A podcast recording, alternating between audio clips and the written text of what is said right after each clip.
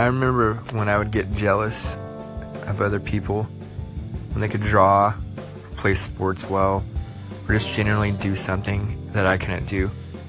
It made me feel lesser. I decided to be a jack of all trades. I was good at a lot of things, but I wasn't great at anything. I subconsciously set these limiters on myself because I felt like I just didn't stack up to other people. I thought that they were silently judging me based off of what I was good at, or more importantly, what I wasn't good at. I would see pictures of people with amazing bodies and great hair and a nice smile, and I would think to myself, well, people are going to see that and they're going to know that the grass is always greener.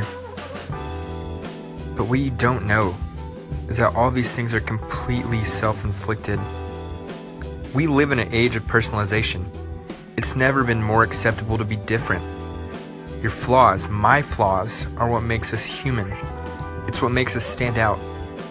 I challenge you to actually get to know yourself.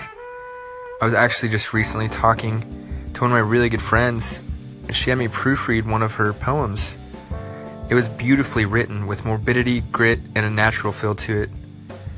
She said that others have read it and told her it was too dark and didn't make sense, which brings me to this next point.